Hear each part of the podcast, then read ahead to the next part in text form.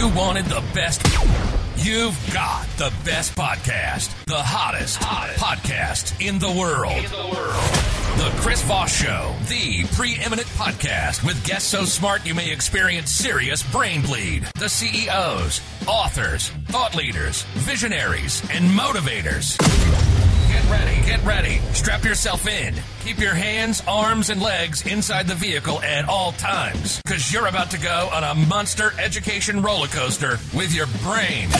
Now, here's your host, Chris Voss. Hi, folks. It's Voss here from the ChrisVossShow.com, the ChrisVossShow.com. And now, ladies and gentlemen, a man who didn't write the joke for what a man is doing, so there's not one. So there you go. uh, that's the joke of the show. I didn't write it. Uh, there you go. Uh, so fun is fun, guys. Welcome to the show. We certainly appreciate you guys tuning in. Uh, be sure to tune in next time and I'll have a better joke for you written. Uh, raw deal. Uh, we're going to be talking today about the hidden corruption corporate greed and the fight for the future of meat. Chloe Sorvino on the show with us today. We're talking to her about her amazing hot new book that just came off the presses and uh, everything else. In the meantime, as always, the family that loves you but doesn't judge you, and we're not a cult. Uh, take in, uh, take and refer the show to your family, friends, and relatives. It's a wonderful gift to give at the holidays because number one, it's free. So there you go. Tell people you paid a lot for it. Just lie to them. Uh, but to refer people to the show, go to itunes.com, youtube.com forward slash Chris Voss, goodreads.com forward slash Chris Voss, all those crazy places you can subscribe to us on the internet. Once again, all those places are free for an unlimited time, you can grab this deal. So get it while it's still on the holiday sales. Uh, she is the author of the latest new book that's come out December 6th, 2022. Raw Deal, Hidden Corruption, Corporate Greed, and the Fight for the Future of Meat. Chloe Sorvino's on the show with us today, and she'll be talking about her amazing book. She leads coverage of food, drink, and architecture. Or, I'm sorry, agriculture agriculture. I went to public school. Uh, I think we had somebody recently from architecture, but she can do that as well if she wants. She can do whatever she wants, really. But uh, she does mostly those things: food, drink, and our, our agriculture at Forbes. Uh, she's been featured on NPR, Women's Daily, and the Financial Times, and uh, all that good stuff. Welcome to the show, Chloe. How are you? Thank you so much for having me. I think food and farming probably rolls off the tongue a little bit easier, but yes, it's all agriculture, food, and meat, and all that's in between. Yeah, you know we we have this uh, plexiglass thing that sits in front of the screen, and the agriculture word got jammed up in the in the seam there. That's what uh, I promise. I can spell stuff like I can spell the T H E. Anyway, give us your dot com so people can find you on the interwebs, please. Yeah, www.chloesorvino.com. There and you go. Raw deals available wherever books are sold. There you go. So congratulations on the new book. Uh, what motivated you on to write this book? there were some really dark days in the pandemic and there came a point where I started worrying that I was maybe one of the only people who could really tell this story. I was in my apartment talking to some billionaires who I've talked to for years and hearing them gloating about how when it's raining gold outside, they're walking around with buckets. But then at the same time, I was also speaking with the scientists and reading the studies about climate change getting worse and worse. And then also talking to the workers who are being pushed on the line and being worried about going to work, but at the same time didn't have chicken in their own freezers. Yeah, it was it was pretty crazy, and, and COVID spread through a lot of those uh, the the chicken places and stuff, and the and the farming stuff. They a lot of them were kind of forced to work or whatever. That was a crazy time. Yeah, and this book isn't a pandemic book. It only really goes into the pandemic as this introductory catalyzing moment. But I really do think it was such an emotional moment, and so many people were looking at the meat industry for the first time with new eyes that I really wanted to start off with that. There you go. So, what were some of the things that uh, triggered that and and uh, got you to write the book?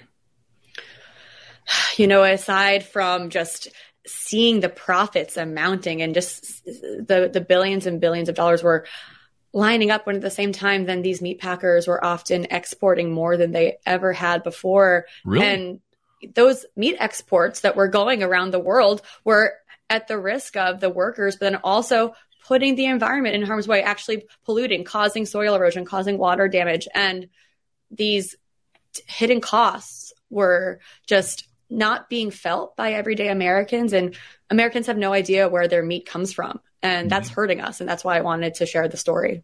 Yeah i mean we we used to live in this world you know decades ago or long time ago wherever that was where you know you had farmers and stuff and that did stuff but now we have this industrial farming and and, and do you expose and talk a lot about things that go on with that? Absolutely. The book goes into how in the past six decades, there's been this mass consolidation of wealth and power, and how these billionaires in the meatpacking industry often have been using that to then create eke out more, more more profits from the producers, dictating how they farm, making them take, cut corners they might not want to otherwise take. And so, what, what's your what's your background on this? I mean, how long have you been writing for it? Are are you vegan? Do you are, do you want to promote veganism with the book, or is this really about exposing? You know, you talk about the uh, polluting the environment, mistreating workers, fixing prices, bribing, manipulating politics. Um, what, what what's some of your motivation behind that, or maybe what your thinking is? Actually, absolutely. And ask me the vegan question again in a second, but I'll give you a little bit background on where I am and why I came to this. You know, I've been at Forbes for nearly a decade and I head up our food and agriculture coverage, but I started out at Forbes doing the net worth valuations off the record, talking to billionaires for all these big lists that you see, the Forbes 400, the world billionaires list. And it wasn't just food and agriculture. It was hedge funds. It was real estate. It was bankers. It was the whole gamut. But then I started specializing on food and farming because I was seeing that there was so much wealth centered particularly in meat and yet we didn't even have a person really covering this as a daily beat every day and so i started writing about all these different hidden monopolists in our food system wow. and came to this book through that through this billionaire world market driven solutions needing to come across and for people to really start talking to the investors the financiers the loan folks that are at the end of the day underpinning the meat industry and keeping the control there, um, there. and so you asked me about if I'm vegan or not, and I'm not. I don't think that's the point of this book. This book, I want to be very clear. The meat industry needs to fundamentally change. The global growth of meat needs to stop. We need to completely rethink how we consume meat, and meat consumption needs to go down on the whole. Pollution, factory farming needs to end. But there is a place for meat in the future. And I do think some of these conversations around going vegan being the only solution become too didactic and have, have problems within that as well. Yeah, you, you, know, we saw the chicken prices. I remember I used to buy chicken uh, when I was working out, and the chicken prices soared during COVID. Uh, I mean, everything pretty much soared. But you talk in the book about, uh, you know, fixing prices, monopolies, and we have these things that, you know, somebody's, you know, obviously making billions of dollars doing it. It's not, it's not Joe Farmer anymore in Iowa there in the back fields. No, and that's why I wanted to share this this story too because consumers have no idea how there's been almost a decade of hundreds of different class action and different consumer based lawsuits alleging price fixing in chicken and pork and beef and how that has hurt consumers and it's these allegations these lawsuits and there have been many settlements already of you know more than 200 million dollars settled in some of these settlements but wow. it it's from coming from the biggest names in the food industry, from McDonald's to Kraft Heinz, Conagra, Nestle, Wawa, Chick fil A, across the board. Folks are saying they've been hurt and that mm-hmm. customers have been hurt and that there needs to be a rectifying of that. Is there a is there a there's the Food and Drug Administration? Does there need to be better government scrutiny? Uh, do, do, you find, uh, or what's going on? that is the million dollar, or maybe I should say billion dollar question. Uh, the FDA does some of this, and the book goes into where that regulation works out. There's obviously the USDA as well. And the USDA, as well as the DOJ, have been hiring a lot of antitrust regulators and enforcers to try to look at this and other issues. But at the end of the day, there are some really big holes gaping mm-hmm. in the system and a lot of vulnerability that exists because there are so few players dominating such a huge amount of our food production. Hi, folks. Here's Voss here with a little station break. Hope you're enjoying the show so far. We'll resume here in a second. Uh, I'd like to invite you to come to my coaching speaking and training courses website. You can also see our new podcast over there at chrisvossleadershipinstitute.com. Over there, you can find all the different stuff that we do for speaking engagements if you'd like to hire me, uh, training courses that we offer, and coaching for leadership, management, entrepreneurism, uh, podcasting, corporate stuff. Uh, with over 35 years of experience in business and running companies as CEO, uh, I think I can offer a wonderful breadth of information and knowledge to you or anyone that you want to invite me to for your company. Thanks for tuning in. We certainly appreciate you listening to the show and be sure to check out Chris Voss Leadership Institute.com. Now back to the show. So give us some uh, teasers of the salient points of the book. We don't want to give people the whole book because they got to go buy it, darn it, buy it wherever yes, fine please. books sold. Um, give us some of the salient points that uh, really stuck out for you that you think people will be enticed by.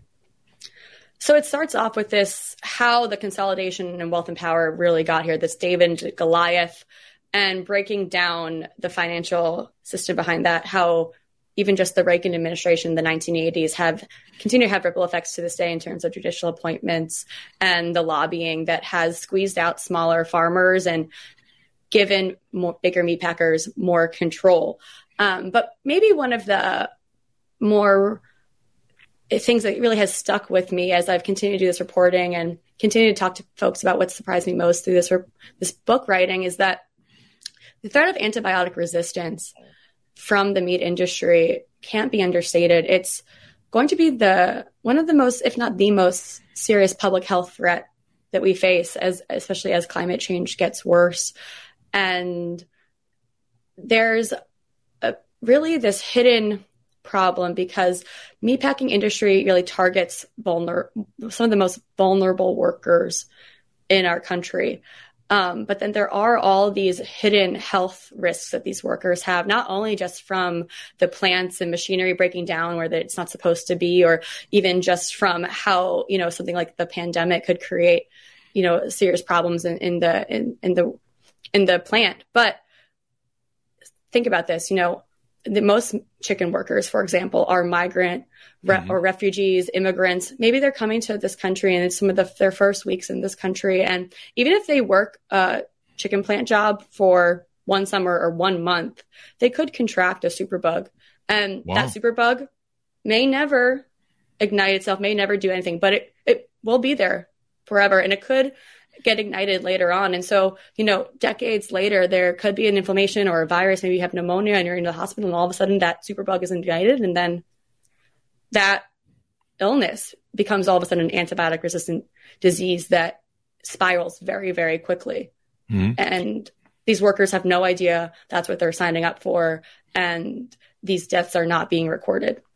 And and I, I, I don't know if it's still going on. I know that I, there was a famous um, uh, uh, raid arrest of like 800 people at, at a at a at a I think it was in Alabama or Georgia mm-hmm. during the Trump administration where they you know and this has been going on for like imagine a long time where they were using illegal workers to do stuff. That uh, that raid though we're referencing is Koch Foods and it was the biggest raid on record in all of like immigration history in the U.S. And so they're exploiting these these uh, workers, these immigrant workers. Uh, you know, and I'm sure that uh, you know from some of the different things I've seen with how they're treated on farms and different things, they're they're not treated very well. Um, and uh, so there's that. Uh, what about the the quality of our food? There's a lot of you know ever since the more industrial things have happened. You know, you've seen outbreaks like what was the one with the uh, burrito place. The, salmonella, salmonella recalls. Yes, recalls, no. I, yeah this the meat industry passes the cost down the line all in the name of getting more profits and holding more profits but that that hits on every level. And so they're they're making these plants more efficient. They're t- cutting corners often in mm. ways that have led to some really really problematic and scary recalls.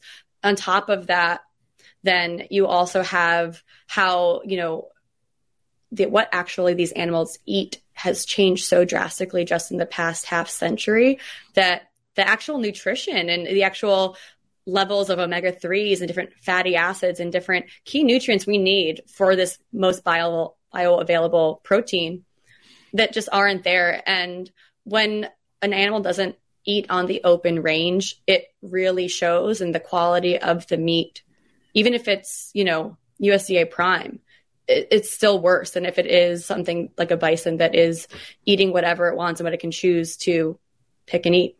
Mm-hmm.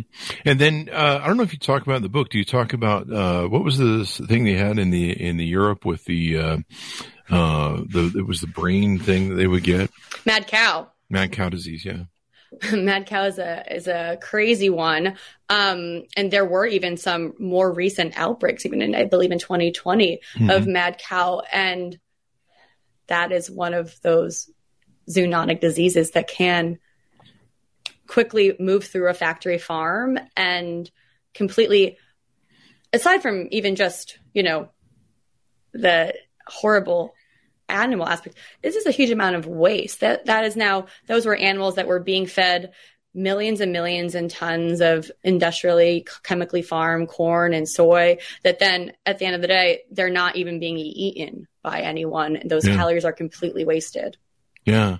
Uh, eh, do you talk, get any of the, I think it wasn't it called pink slime back in the day? It was a weird sort of. All the additives that can be used in these products are crazy. And yeah, yeah you know, there's like a hundred different animals that could even be in one fast food burger, for example. But the book goes into not just the pink slime, not just some of those stories you've heard about over the years. There are new types of additives that really? are being used wow. in these products, like plasticizers, for example, that continue to have massive, massive health implications that we're only just beginning to understand. Wow. And, so, uh, you know, do, what, what do consumers need to know more about with their meat? Not only the additives, but, uh, what about the monopoly pricing and stuff like that that goes on? I mean, it seems like, you know, wasn't it supposed to be there? You know, things are supposed to be competitive or, you know. Yes. And these markets have become so com- uncompetitive over, over time, especially in some specific regions. And so, consumers have really an uphill battle and labels are more greenwashed, more confusing than ever before. I mean, it takes so much time and effort just to do the research you need to do to figure out if your pasture raised or grass fed producer is actually doing it in a sustainable and healthy and hmm. ethical way. Um, and so there's been just this co opting that's been happening over time, which has, at the end of the day, only shielded consumers from the truth and and helped mm-hmm. meat packers can keep their power.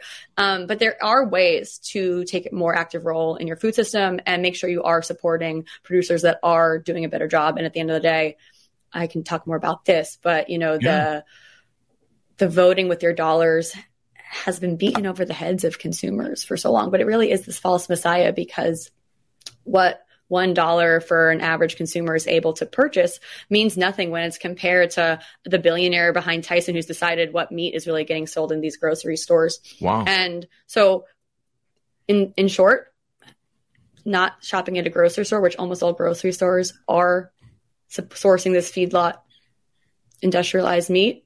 Mm-hmm. That's a super easy step, but it gets so much more complicated because you have the antibiotic resistance to consider. You have what those cattle are eating, what those animals are eating, and then also then how it's getting to you.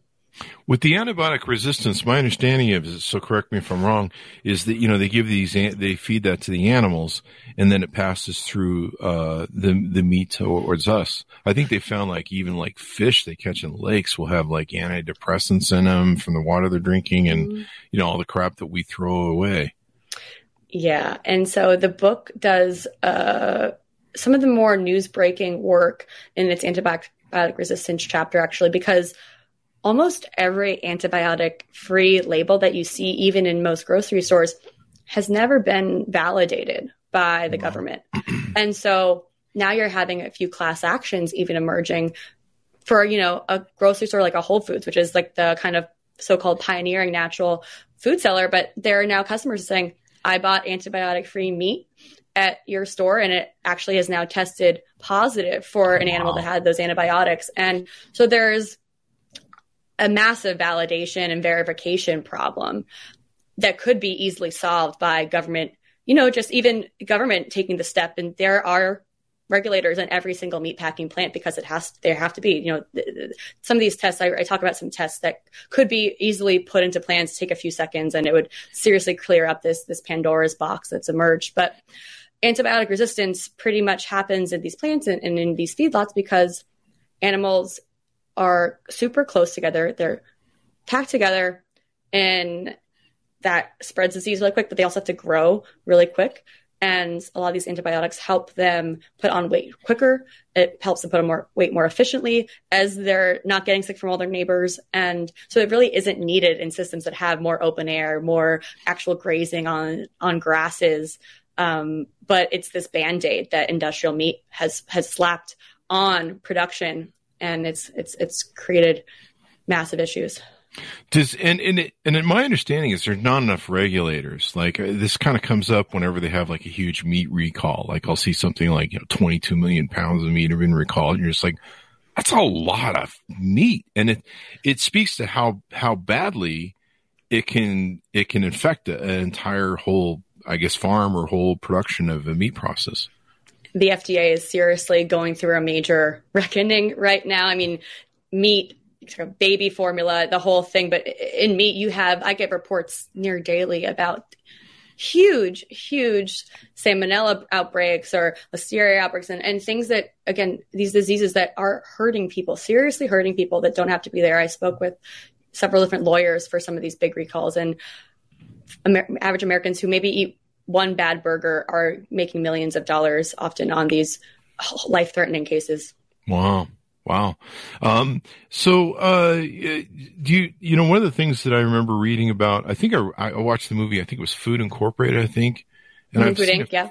Yeah, Food Inc. And I've seen a few other ones. And of course, you know, I'm familiar with the McDonald's, uh, thing when they argued about chicken McNuggets and the, it never left my head where the judge called it Franken meat. Franken meat. Yes. Yeah. Yes.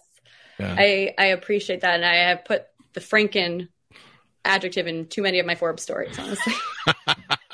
there you go.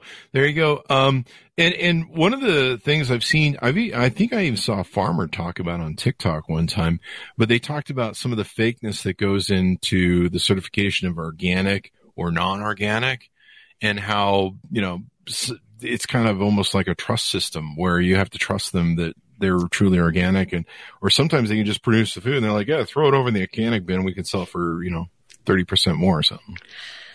Yeah, that's that emerging validation problem. It's not just in the antibiotic free labels, it's in the grass fed labels, It mm-hmm. is in pretty much everything. Because at the end of the day, organic, non GMO, they're all based on these affidavits. So essentially, what happens is if you are a meat provider that's doing, you know, antibiotic free, for example, and you have to send in a, a, a paper, an affidavit to the USDA once a year. It gets approved and you pretty much never get asked again. And you, there's random testing on a tiny, tiny fraction of 1% wow. of the total meat. So it's just, it's not happening. And we're paying the price. Wow. Yeah. I mean, because what, what you eat, you know, I learned this when I lost weight uh, that I really need to start looking at my food and what was in it. And, you know, I've heard so much about organic and non-organic. I really don't trust it much when, it, when, it, when things claim to be organic. I try and look for, you know, non-GMO labels, stuff like that and, and stuff. But, you know, when it comes to like vegetables and stuff, I'm like, I, I really don't. I really don't know one way or another. I don't know if I trust it.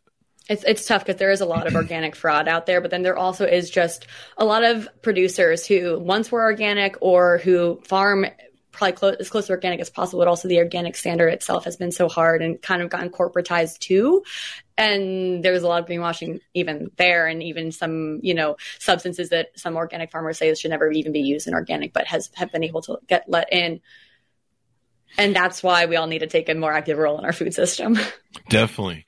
Did did uh, I think one of the things that was really gross about pink slime is they talked about how they would run it through. Uh, oh, what's the solvent chemical that uh, you like use to clean ammonium? Too many to count. Ammonium. Do they do they do that with all meats? Is that is that was that being done before and still being done today? Yeah, there are some. Ugh interesting, I'll say, uh, washes that meat gets used on. So in the industrial setting, there are a lot of different chemicals used on meat to make sure it's not having salmonella or you know and that, this is another band-aid again that you know mm. the, the slaughterhouse is used to work out some of the problems of having so many problematic animals in confinement ha- getting diseases getting getting too big too quickly etc um, and yeah there is some surfactants different things used on meat. It's different to clean them. Uh, there are more than, I think, a thousand different um, additives or different ingredients that are able to be used in America that aren't approved in Europe, for example. Wow. And there's just, again, talking about FDA, no regulation, no oversight. There is, uh, it's an abomination comparatively just there. Do you talk in your book about what people can do? Do they, do we need to have a movement? We all need to go on the streets and say we're sick of it. We're not going to take it anymore. That sort of thing. Absolutely. And I, I, I, it's a very much a call to action from that perspective. But it also, I hope it's a call to action for the millions of workers in the industrial meat industry or in the financial system that are underpinning these deals and further consolidation. There was an acquisition that happened just this week with JBS. And I, I hope that the workers there are trying to be the squeaky wheel. I mean, we have pretty much eight years to make significant, significant change needed. And it's going to take everyone. We don't have enough time to start from scratch. So it's going to take the workers that have been in the traditional meat industry as well. Yeah, maybe we need uh, maybe more whistleblowers coming out. Then is that what you mean? Whistleblowers. There are a lot of these consumer class actions right now and mm-hmm. that have been gaining interest then from the regulators. Sometimes these lawsuits have to happen first. And then, you know, like even with the price fixing allegations and lawsuits we talked about, there were a lot more of these lawsuits first. Then the DOJ started investigating. And so the more work there, the better. Um, but then also at the end of the day, you can take an active role in your food system. You, it's as simple as, you know, trying to buy actually validated meat that's not raised with antibiotics. There are a few of these new certifications out there that are doing testing in plants that are proving it isn't really antibiotically raised. And so that's just one example, not going to big buy grocery stores if that's possible for you to not support these industrial meat systems, trying to support financially some of these alternative systems. That's at the end of the day where the rubber meets the road. Definitely, definitely. It's it, it's crazy what's out there, and and like I said, I watched all these shows. I watched the the I don't know what the correct term is, but the plumping up of of chickens where they like you know really force feed them quickly. I think they do the same thing with ducks on that one thing that uh, the, they do in France, um, and and uh, I imagine they're doing the same thing with the cows and stuff, right? I mean, the reason that corn even just has been introduced to these diets in the past few decades is yeah. because of a how available it is in America, but also how quickly it puts on fat on these animals. I, I spoke with one slaughterhouse billionaire a bunch of years ago, which was a really big cattle, a big moment for me in realizing all this. And they had to make their plant double in size just because the animals between 1970 and 1990 grew so bigly that, that wow. they couldn't fit through the actual production line. Yeah so it's it's it's it's physical, but then also you know you talk about chicken. One of the other big wow moments for me in this book was that 99% of all chicken in America comes from the same genetics. And those genetics are what's responsible for sickly birds, woody breasts, these white striping, bad taste, unflavorful, uh, bad nutrition too, less omega 3s. Wow. It all, it all comes back to actually the breed. Jesus, wow! Well, I'm kind of vegan-ish. That's how I lost a lot of weight. But uh, you, you forced me over the the edge. You know, I, I I I know that there's a lot of this going on. People need to do more. Do does does the news need to cover it more? It seems like you know. I mean, Forbes. You're writing with Forbes and, and covering it. Do we need to have more people on the beat, more exposes of this stuff? I mean, more transparency, more accountability, always helpful. I write about this stuff once a week on Forbes. I've got a weekly newsletter that has 41,000 subscribers. Join Fresh Take, um, all about food and sustainability, but it, it, it can't be understated because at the end of the day, there's been so much focus and maybe too much hyper focus in the media on some of these alternative challengers that really have barely made a dent in the actual volume while not focusing on the Tysons and the JBSs of the world. And that's why I tried to set up this book, starting out with that big industrial problem, and then talking about how some of these challengers have maybe taken up too much of the media frenzy. So, without giving away anything in the book, because I want people to go buy the book, but uh, it, I guess there are ways that you maybe outline or suggest that do do we have to abandon industrialization, or do we just need to improve the quality of it? Well, we don't have enough time to start from scratch, and so while I think in a perfect world we would completely re-regionalize the food system and we'd be growing mushrooms in, in different states and, and distributing them to local locally. At the end of the day, we have to use what we've got, and there's a lot of workers, there's a lot of assets, there's a lot of infrastructure that big industrial meat has and they've accumulated over the past five decades. And we're just not going to be able to, I said, you know, from an antitrust perspective, you're not going to be able to unscramble the eggs that have already been scrambled. Yeah. So it, it, it's going to take fundamentally changing those operations, potentially redistributing or making more plants spread up, up, up across the industry a bit more. Um, but yeah, beyond the time yeah. to waste.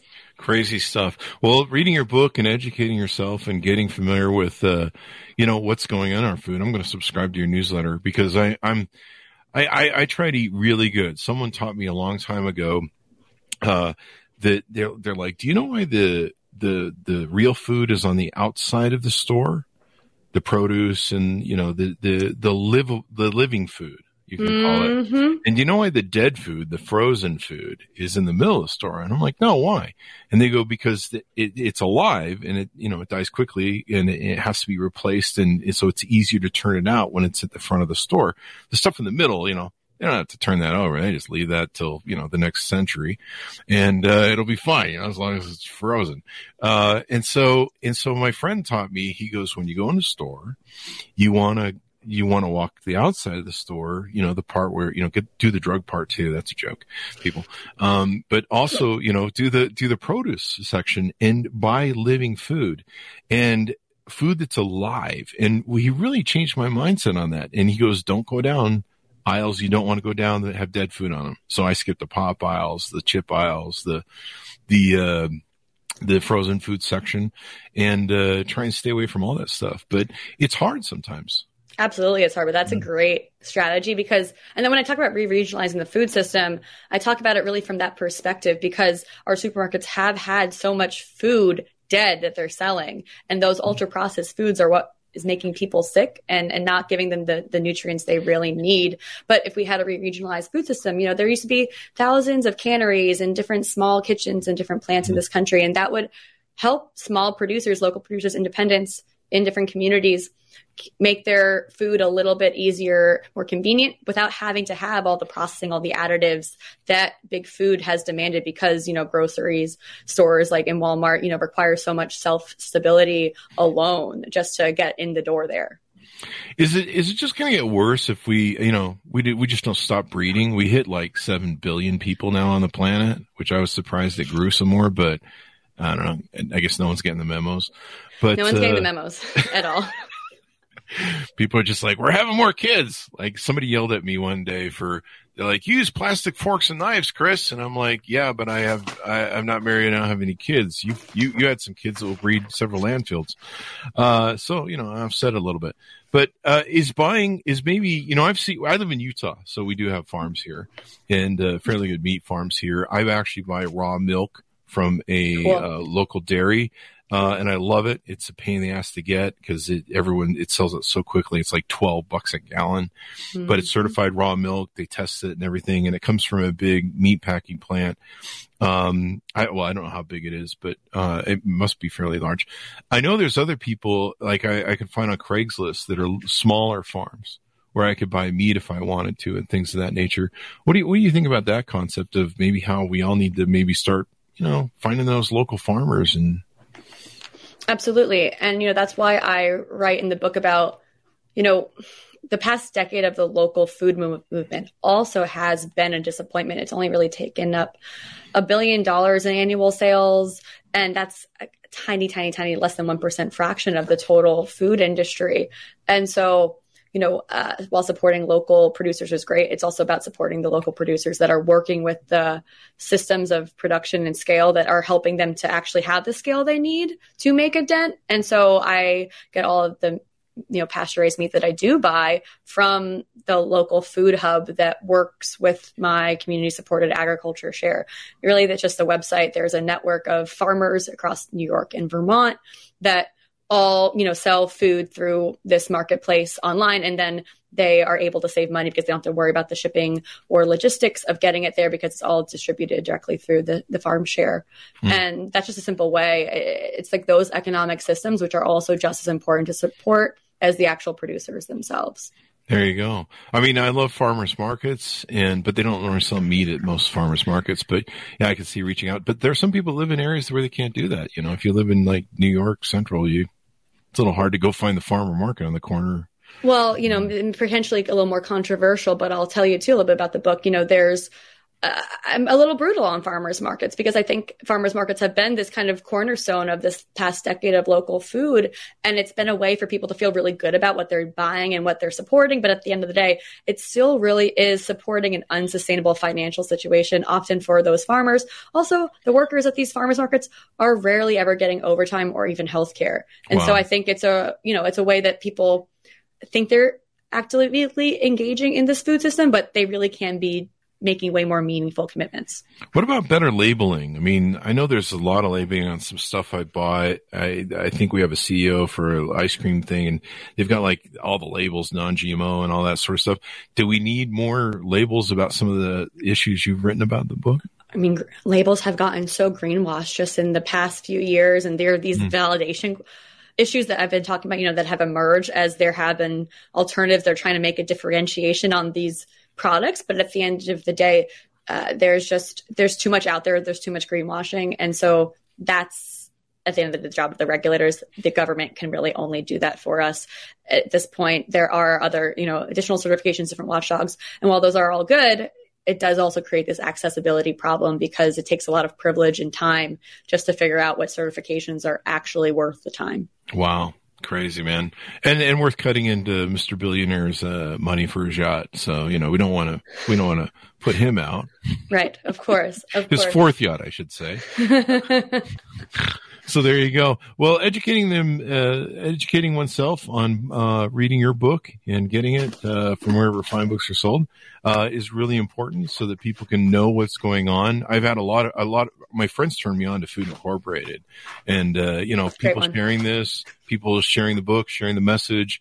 Uh, you know, get familiar with what's going on. I know so many young mothers worry about what goes into their their, their children's bellies. Mm-hmm. A lot of these, uh, I think, uh, people kids that were poisoned by meat were just young kids. And, you know, as adults, we were kind of able to deal with it in our systems that were established, but, you know, it, it killed these young, uh, boys and stuff. And so, you know, I think parents are, are concerned about, you know, what's going on in their food and they need to know more.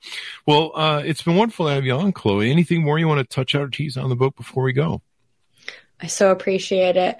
Yeah, you know, I think also young moms are, and, moms in general are the the purchasers often for their household, and yeah. I think it's also because children are so vulnerable, and these band-aids that have been put on meat and have created issues like you talk about with recalls do impact children even more than adults. And so it's really, really serious. But all these other nutritional problems also impact childhood, you know, development so much mm-hmm. more than I think folks really realize. Um, but no, in the end of the day, we just don't have enough time to start from scratch. And we also don't have enough time or money to waste on the wrong solutions and on the wrong problems to solve. So I'm really, I'm optimistic. I'm, I'm muted, but I'm optimistic and I'm excited for a lot of more folks to take an active role in how they get their food.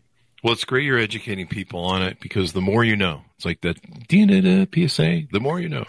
So there you go. Uh, oh, give us your dot coms wherever you want people to find you on the interwebs, et cetera, et cetera. Thanks so much. Yeah, www.chloesorvino.com, Instagram at csorvino, Twitter, Chloe Sorvino. My newsletter at Forbes is Fresh Take. I have a personal one called Mind Feeder, and the book is Raw Deal. There you go. Order the books, folks, wherever fine books are sold, as we always say on the show. Stay away to those alleyway bookstores because, uh, you know, you might slip and fall and get a need a tetanus shot. Uh, go to see it. Raw Deal Hidden Corruption, Corporate Greed, and the Fight for the Future of Meat out on December 6, 2022. Thanks for tuning in, folks. Be good to each other. Stay safe, and we'll see you guys next time. And that should have us.